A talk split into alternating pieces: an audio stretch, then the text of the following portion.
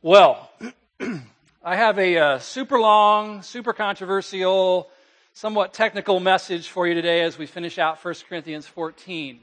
So I'd better pray for us, and then we're going to jump right in, okay? Thank you, Lord, for your word.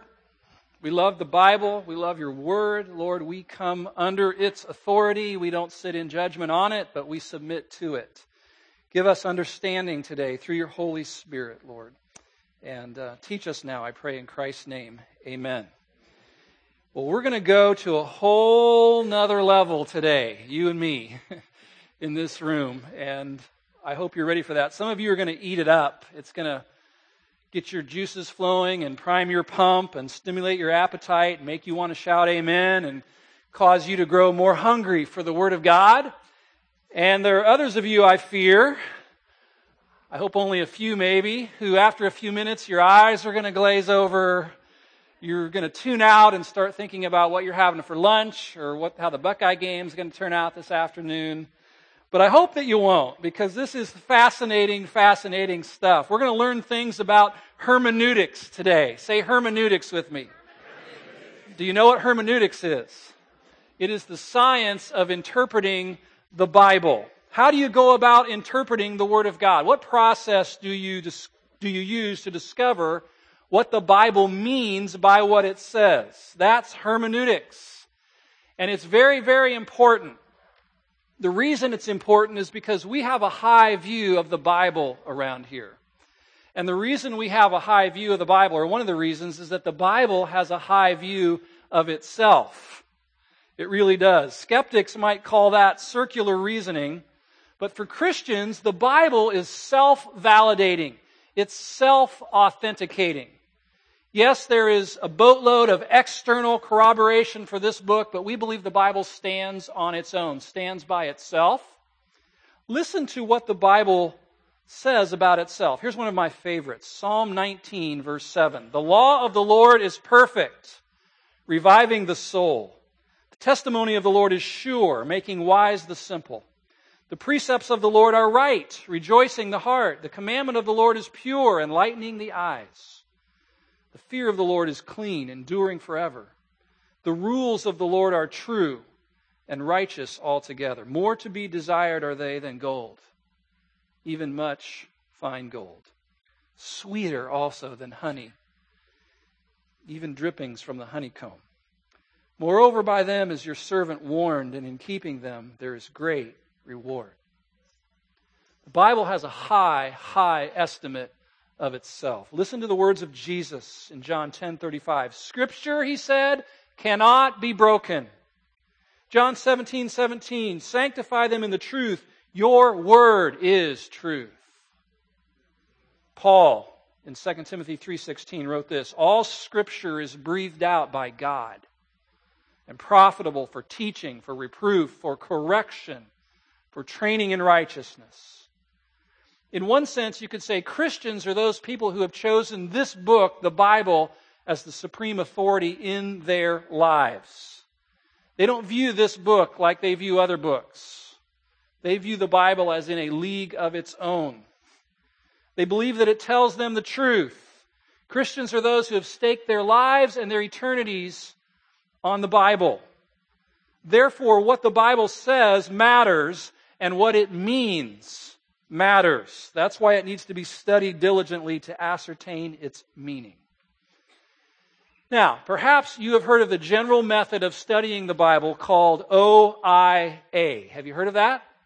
Not OHIO, but OIA. Observation, interpretation, application. Observation. What does it say? Interpretation. What does it mean by what it says? An application. How does it apply to my life? Each of those three steps is important if we're going to be transformed by the Word of God, but especially crucial is the middle one, interpretation. If we don't get the meaning right, that can have huge ramifications. Cults are started through misinterpretations of the Bible. Hitler somehow justified the horrific actions that he did with the Bible. Did you know that? So interpretation matters. Hermeneutics matters. And in today's message, we're going to tackle a very challenging interpretive passage. Someone asked me if I brought my helmet today. I just have the helmet of salvation on. That's enough. 1 Corinthians 14. There's a monster-sized study guide in your worship folder to pull out this morning so you can follow along with us. There is a single truth in this whole chapter that we've been studying for 4 weeks that stands out. It's a theological truth. It's a truth about God. Specifically, it's a truth about one particular aspect of God's nature. We find it succinctly stated for us in verse 33 of chapter 14, where it says, "For God is not a God of confusion, but of peace." The NIV reads, "For God is not a God of disorder, but of peace." This is telling us something about our God. The word confusion could be translated commotion or tumult or disorder.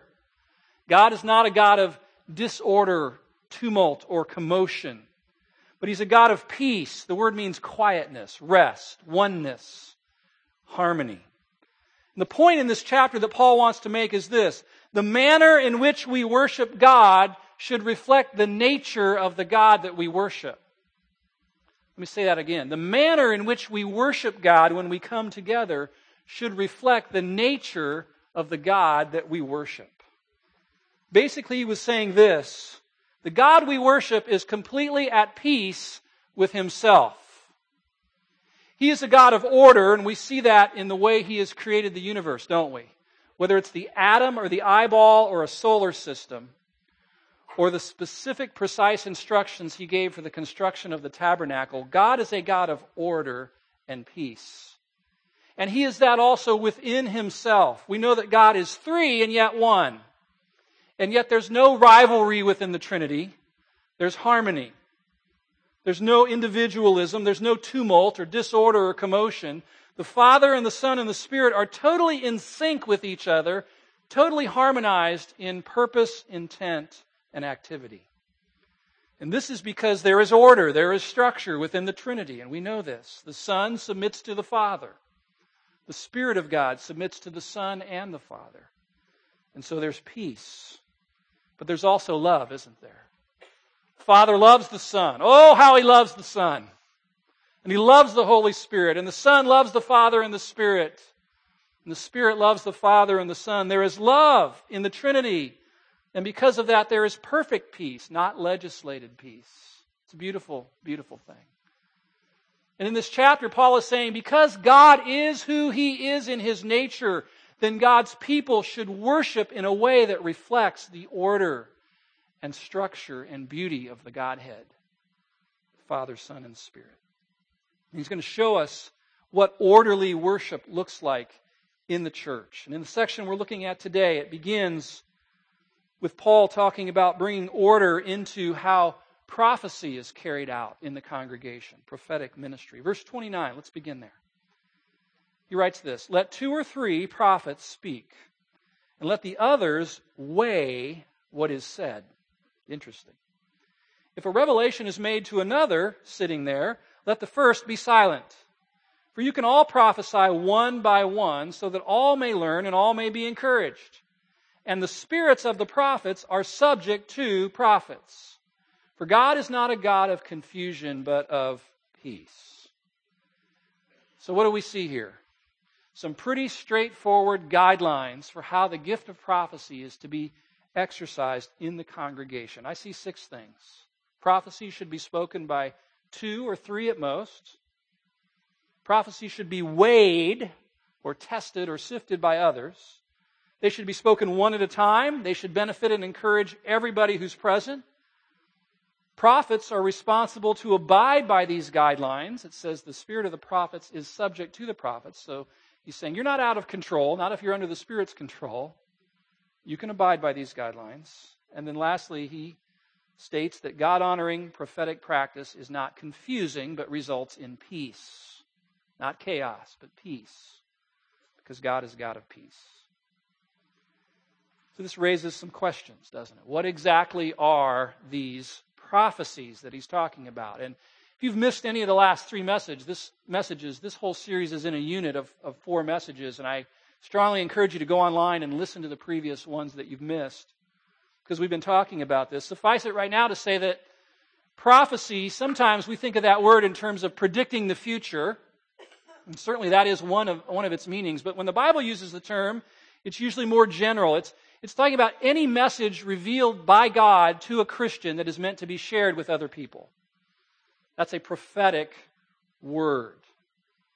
Wayne Grudem calls this congregational prophecy. And I believe that here in this passage, this is what Paul is talking about, subjective prophecy, congregational prophecy, words that Christians believe God has given them to give to others for their encouragement or challenge or maybe even correction. These messages that he's talking about here are not on par with Scripture. Not on par with Scripture in any sense, because they can be misunderstood, misreported, or misapplied by the one who's giving it. That's why it says they need to be weighed by others, okay? If he was talking about Scripture here, he wouldn't say, weigh it, test it. Because with Scripture, we don't weigh, we obey. We obey Scripture. So what he's talking about here is a kind of prophetic word that's given to someone, or they believe it's been given to them, that they're going to share with other people, and it needs to be weighed. It needs to be tested by others. This is not, as I've said, thus saith the Lord, and I quote. This is, I sense that God might be saying this to us, might be wanting us to do this, or go this direction, or stop doing this. Subjective prophecy. Paul says that they must be tested or weighed. He reinforced that in another place in the New Testament, 1 Thessalonians 5:20, where he wrote, "Do not despise prophecies, but test everything and hold fast to what is good." So there he says, don't just automatically write off something that someone says that they believe God gave them. Don't let cynicism be your default mode when somebody shares what they believe is a word from God, but do test it. Test everything. Weigh it. And that begs a second question, doesn't it? What are the criteria for weighing a prophecy? For weighing it, for testing it? Well, we should say that the first and primary criteria for testing any prophecy is, how does it align with this? How does this subjective prophecy align with the objective prophecy of the Word of God? Because this trumps everything else. Amen? The Word of God trumps everything else. So, if someone in your small group tells you that they have a word from the Lord, that you're supposed to marry that guy or that gal who is not a Christian, who's not a believer, that's when you say, I'm weighing your subjective word of prophecy against the objective word of truth in the Bible, which says that I should only marry a Christian, 2 Corinthians 6:14, 1 Corinthians 7:39. And when I weigh your word for me against the Word of God, your word fails the test. So I'm not going to take that word to heart.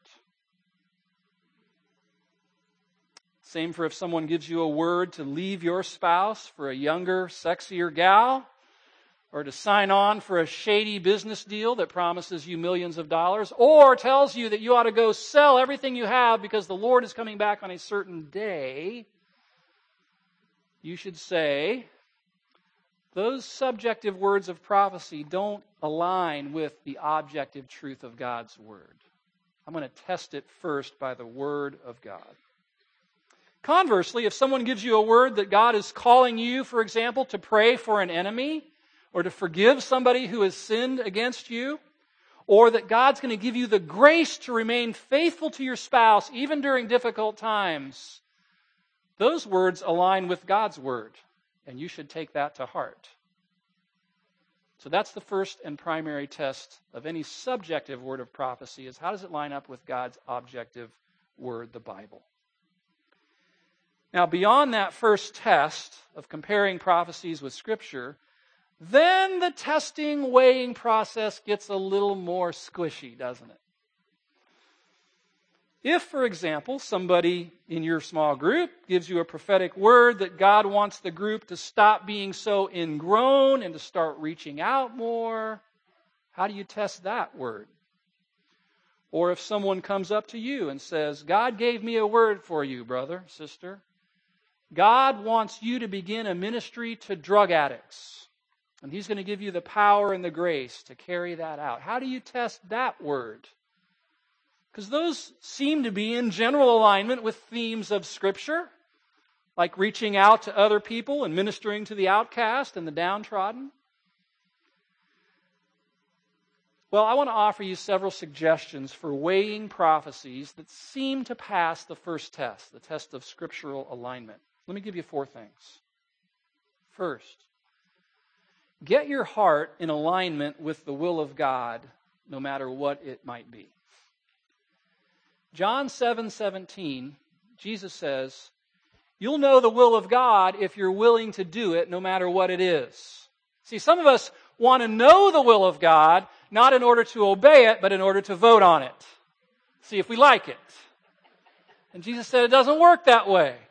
You need to cultivate the kind of trust in God that gets your heart in such a condition where you're saying, God, I'm willing to do your will no matter what it is. Just tell me, and I'll do it. That's the first thing. Second, if someone gives you a word and you're wrestling with, is this from the Lord or not, and it seems to align with Scripture, I recommend you pray that word back to God and seek His peace. Lord, my heart wants to do your will. I need to know, and so I'm praying this back to you. Give me your peace if this is from you.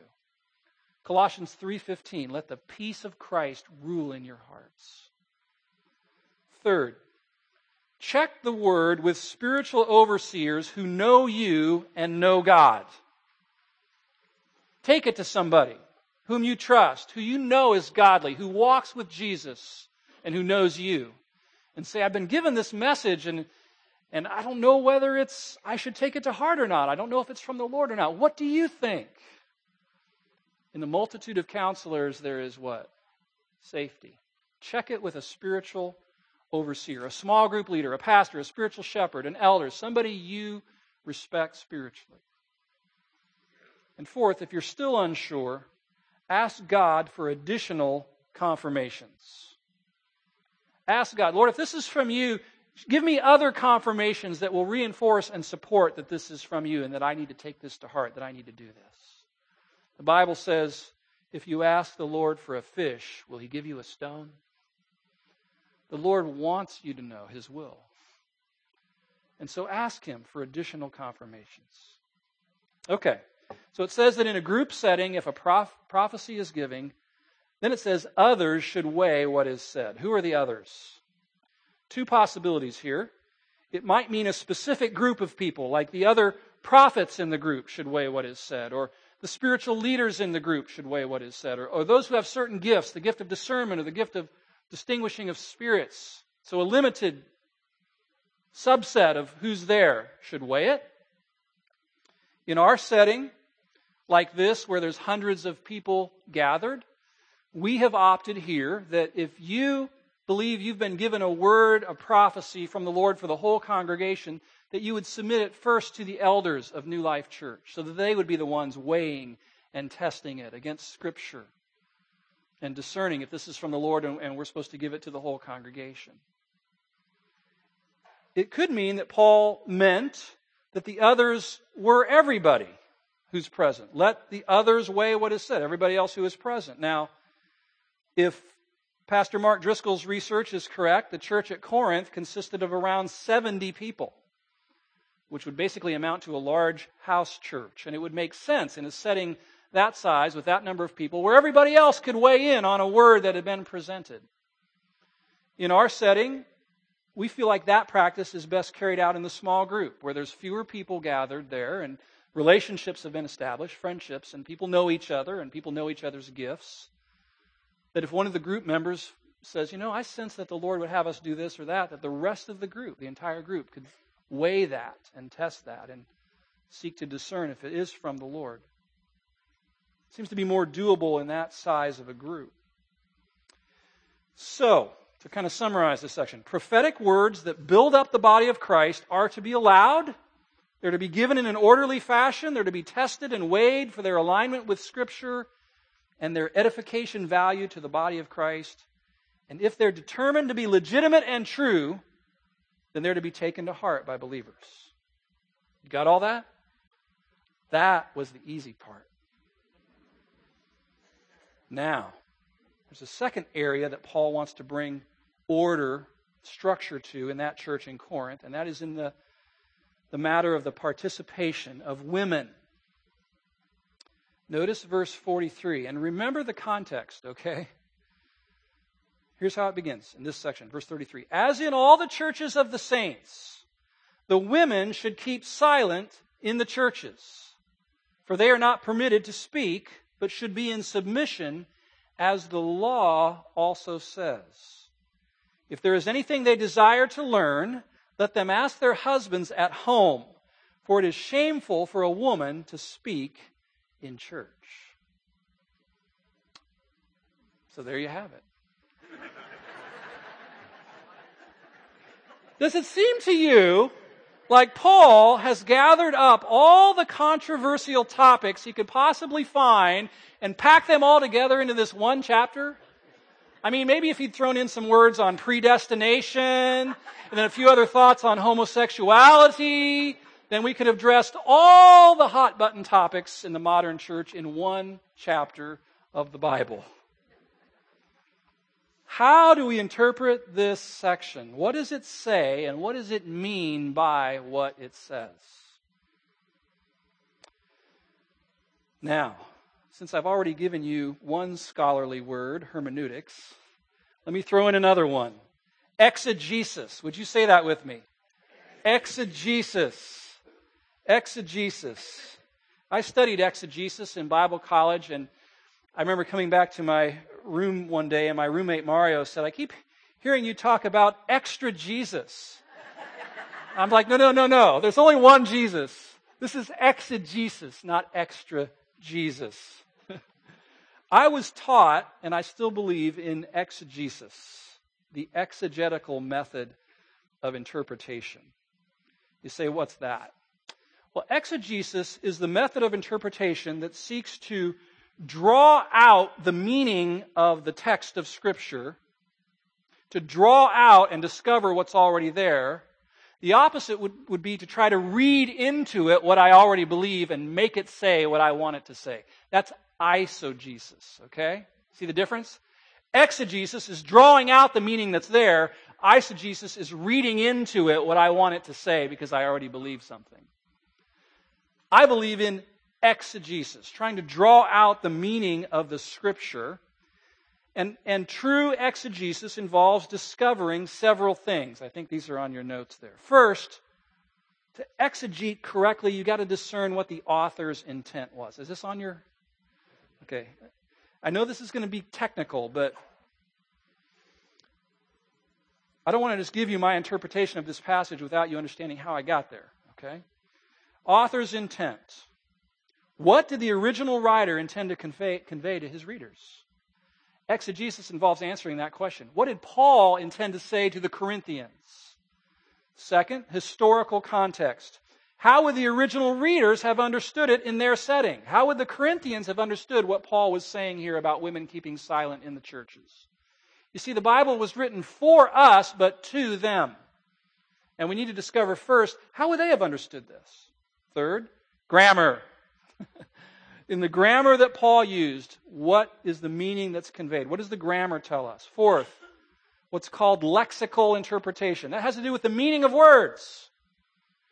What is the meaning of the words that the writer used in their original language? Pastors in their training are required to take original languages. I had 4 years of Greek in Bible college. I don't even like Greek food necessarily, but I know Greek. Although baklava is really quite good. What's the meaning of the words in the original language? And then context. So important. How does what we read here fit in with the Scripture that surrounds it? The Scripture that comes after it, the Scripture that comes before it, and all the other Scripture in the New Testament and in the Bible that relates to this topic called parallel passages. So, I'm a fan of the exegetical hermeneutic that seeks to understand the historical, grammatical, lexical, contextual meaning of a passage. Follow that? That's a mouthful, I know. Now, the women should keep silent in the churches. It is shameful for a woman to speak in church. What does this mean? It seems to me that this passage on women's participation in church poses three interpretive questions that we have to answer. One, is this universal or local? Was Paul giving a universal principle that should be applied to every church, in every city, in every region of the world, in every generation? Is it universal? Or was he narrowing in on a specific local situation there in Corinth? Was this word just for that church? That question needs to be answered. Second, was he referring to all women or certain women? Was Paul prohibiting all the women in the church from speaking, or only a particular group or certain kind of women? He says, the women should keep silent in the churches. Which women? All or some? And then third, was he limiting all speaking or just certain kinds of speaking when he said they should be silent? So a meaningful interpretation of this text must address those questions, or the meaning won't be clear and the application will be confused. Are you still with me on this? Okay. As you might imagine, there are a variety of interpretations that have been given for this text based on a variety of answers to those three questions. Some of them seem to me to be more eisegesis than exegesis. So here's the range of interpretations I've seen in my study of this. I'm numbering them so that we can refer back later.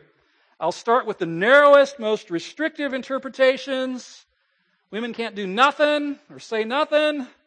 And I'll move down the list to the broadest, most open interpretations. Ready? Here we go. Number one, some people believe that this is what it means. No woman in any church anywhere should ever open her mouth and utter any sounds, period. Let the women be silent in church. Obviously, that would rule out singing, saying amen, coughing, burping, no noises, be silent. That's the narrowest interpretation. Number two, no woman, not anywhere, but in that church in Corinth should ever open her mouth and utter any sounds. I find it hard to support or defend either of those two interpretations for several reasons, but one is because right here in the same letter in 1 Corinthians chapter 11, Paul talked about women praying and prophesying in the church, albeit with their heads covered, but he didn't prohibit it. So either he's schizophrenic, saying something different in 14 than he said in 11, or else there's another interpretation that he meant. Three, some people would say, he wasn't restricting any woman, but certain kinds of women need to keep silent in the church. Well, what kinds of women, Paul? Well, maybe loud, disruptive, disorderly women. Others would say, uneducated women who had lots of questions should keep silent in the church. Or others, this is not a popular view, but married women should keep silent in the church. Because he says, if you want to learn something, ask your husbands at home. So they would say, obviously, Paul was referring to married women, which would seem to be kind of a penalty. If you're single, hey, you can jump up and say anything. But once you get married, you got to be quiet.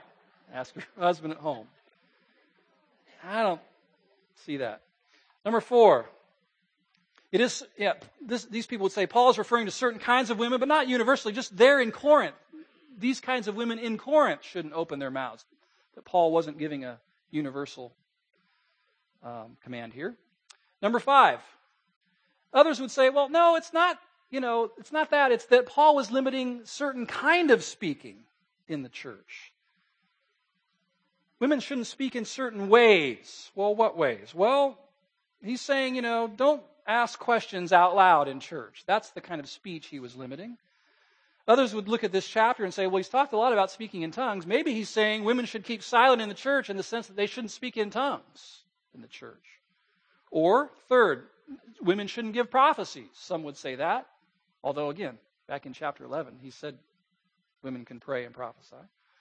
Others would say, well, what he's talking about is preaching and teaching authoritatively to the whole congregation. That's what he is limiting here. And others still would say, well, the context seems to suggest that he's talking about weighing prophecies in the church. And so what Paul is saying here is that only men should weigh and test the prophecies given in church.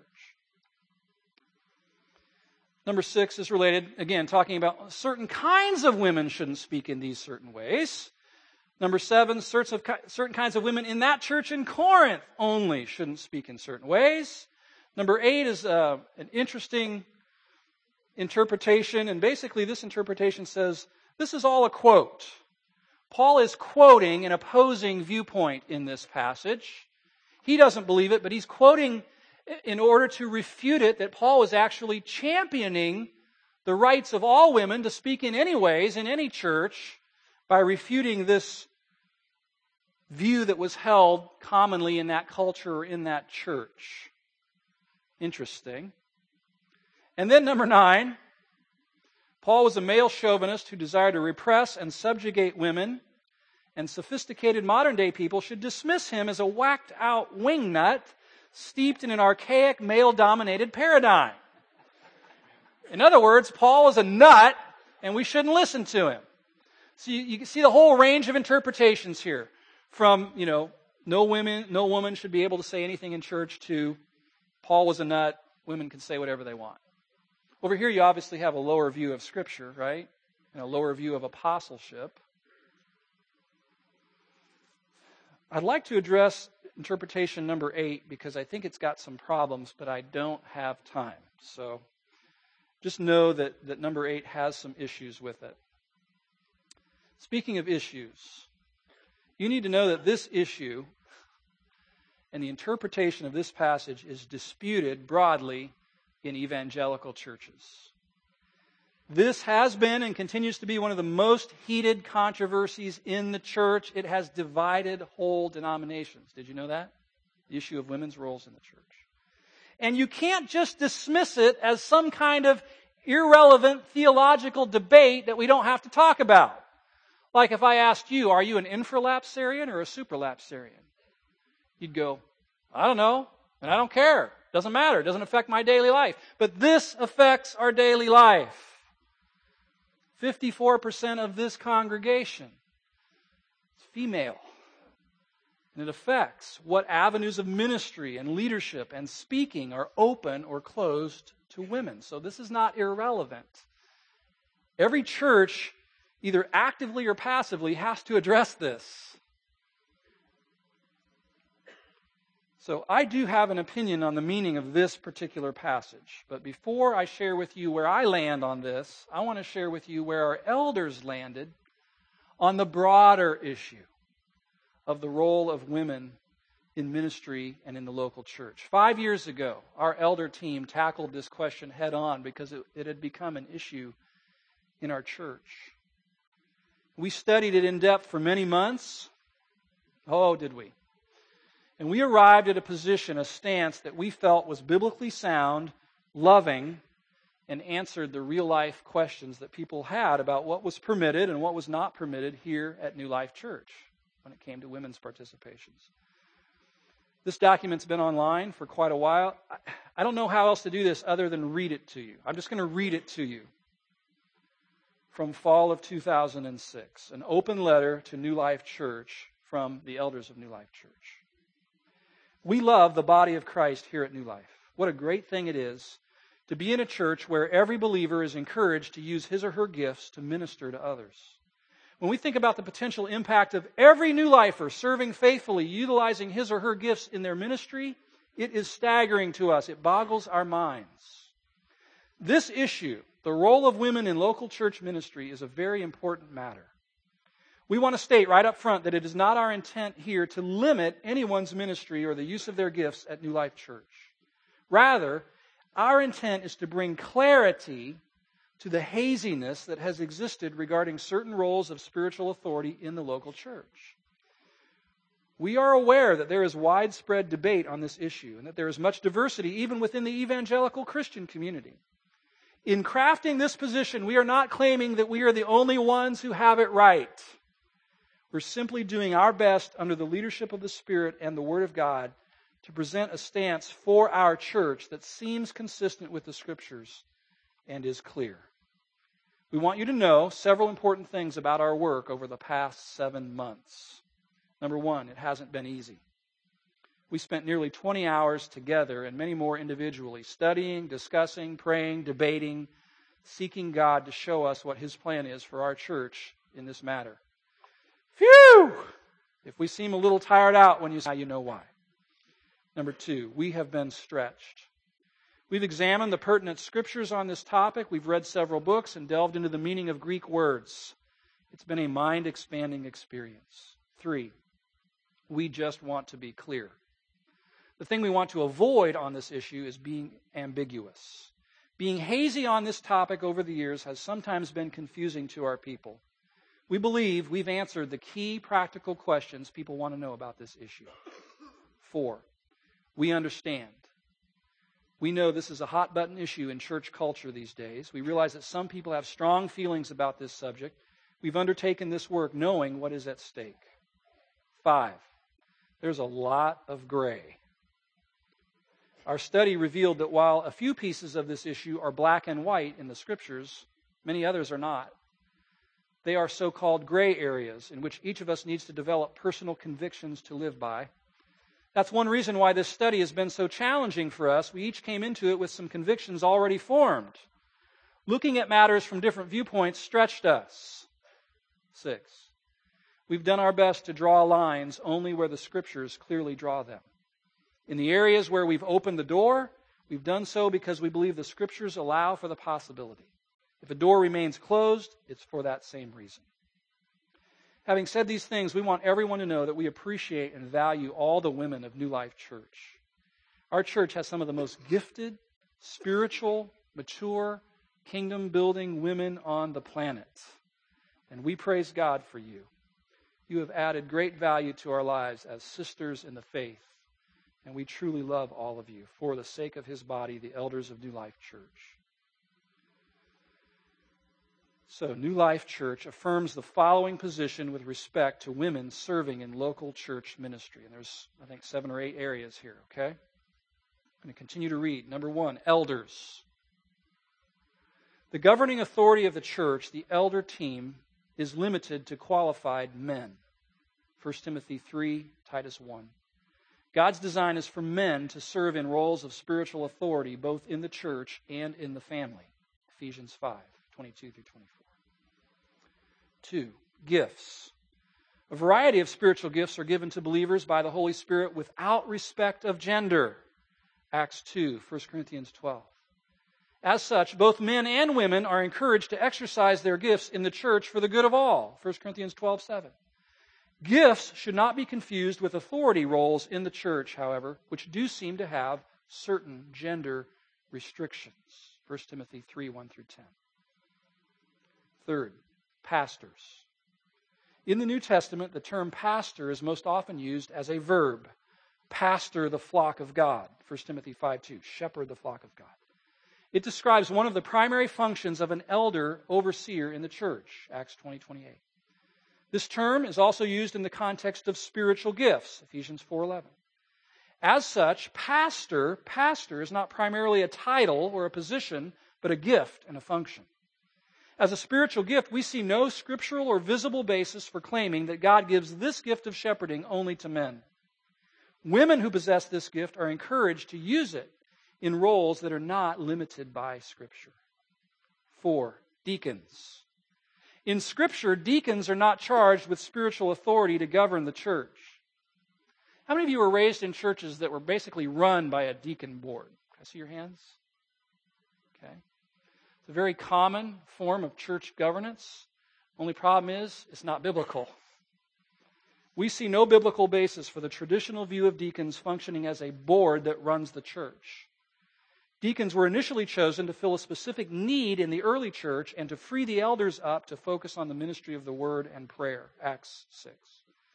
It is clear in Scripture that deacons were typically men. 1 Timothy 3, 8 through 10. It is also possible that qualified women served in this capacity as well. 1 Timothy 3:11, Romans 16:1. As a result, the elders are open but cautious towards the appointment of women for this role. The elders will select biblically qualified men or women as they deem appropriate to fulfill this function on an as-needed basis. 5. How about ministries and small groups? Church leadership is permitted to call upon mature, gifted, capable, humble women to lead mixed-gender ministries and groups, provided they give evidence of being under authority, both to their husbands, when applicable, and to the elders of the church, 1 Corinthians 11. In this role, these women serve as co-laborers in the work of God, a term that Paul used for the women who served alongside him, Philippians 4:3. How about teaching classes? Number 6, church leadership is permitted to call upon mature, gifted, capable, humble women to teach training classes of mixed gender, provided they give evidence of being under authority, both to their husbands when applicable and to the elders of the church. And lastly, how about speaking in celebrations? The authoritative proclaiming of God's word to the entire congregation appears to be scripturally limited to men. 1 Timothy 2, 11 through 14. Specifically, elders and those authorized by the elders, 1 Timothy 5, 17. The elders are permitted to call upon mature, gifted, capable, humble women from time to speak to the church for purposes of illustrating or applying scriptural truth as they deem appropriate. So that's the statement in summary. It is online on our website, enewlife.com, under Document Vault. And I encourage you to check it out and reread back through that. I'm proud of the work that we did 5 years ago. I stand by that. And I do. I think it's a good work. Now, regarding the passage here, 1 Corinthians 14. Where do you stand, Steve? Well, I find myself these days aligning with those who believe that in the context of what Paul's writing here, that he was referring to the weighing or testing of prophecies, and that he was limiting that function to men in the congregation. So, 5E is where I land, if you're following this. I admit, I could be wrong, but there are some theological heavyweights who hold to this view. And I think it fits the context. I don't think Paul has left the topic yet of prophecies being given in the congregation and the need for those prophecies to be weighed or tested. In that church, everybody was getting up and in disorderly fashion, speaking in tongues, giving prophecies, asking questions about the prophecies, trying to test the prophecies. And I believe Paul's bringing some order to that chaos by limiting how many people could prophesy, by saying it needs to be one at a time, and by reserving the testing and weighing function to the men who are present as a reflection of God's structure and authority in the creation order, thus his reference to the law. I take that as being a reference to Genesis chapter 2.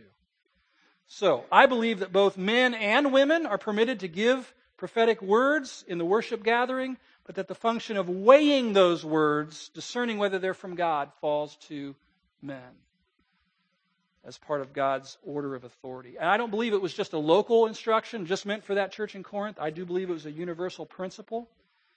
I get that from verse 33, where he says, "As in all the churches of the saints, the women should keep silent in the churches," parentheses, when it comes to weighing prophecies. The basis for this is that God is a God of order and structure and authority, and he has pressed that order and authority right into the creation. He has, including the principle of male headship in the church as in the family, and voluntary submission on the part of women. It says that Adam was created first and then Eve, and the principles of spiritual authority in the church are said to flow out of that order, 1 Timothy 2, 12 and 13. So I see it as a practice to be applied universally to all Christian congregations. So mark me down for 5E, at least here in March of 2011.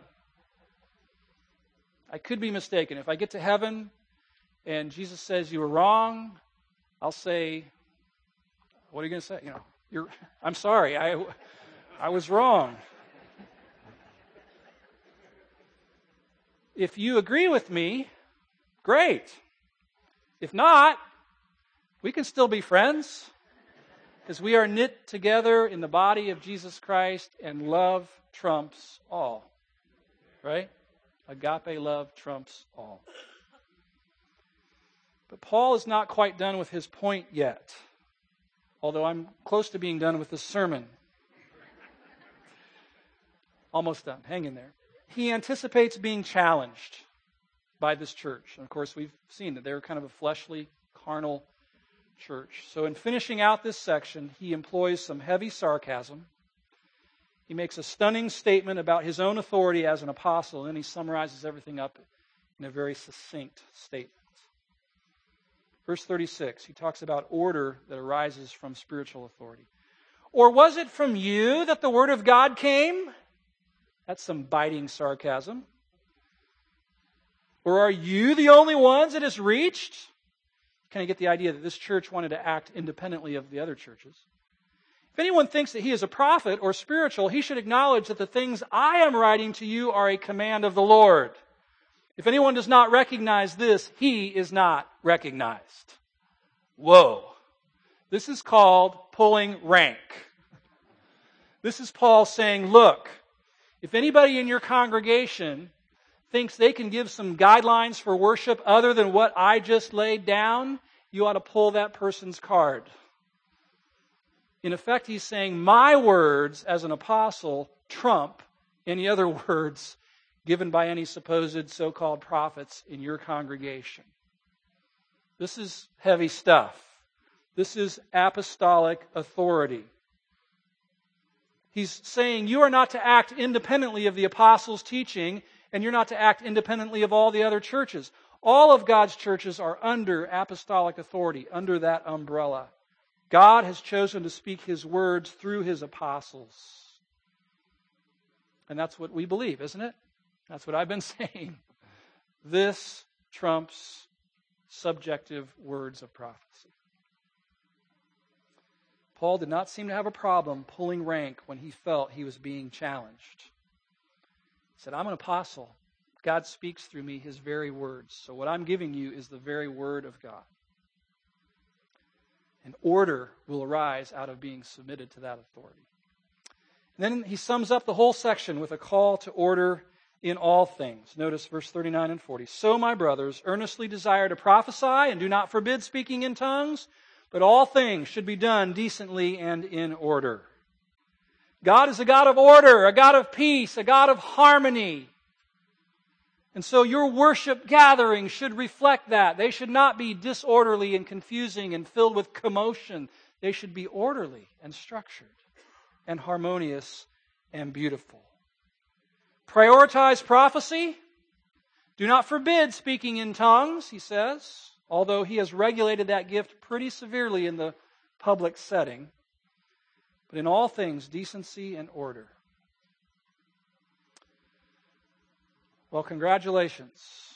You just endured or enjoyed a 4-week series on one of the most controversial chapters in the entire Bible, certainly in the New Testament.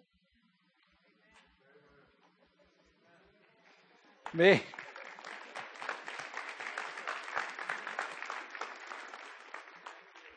the Lord of the church use His word to transform us, into the church that He has called us to be, that He had in His mind when He placed the idea for this church in a young man's heart 32 years ago. May we cooperate with the Spirit of God, always tethered to the Word of God, to become a church that brings maximum glory to God. Amen? Amen. Let's pray. Lord, I hope I have not said too much. I hope I have not said too little. I pray your word would take root in our hearts. May we reaffirm today as a church that we are under your authority. We are submitted to you, Jesus. You're the head of this church.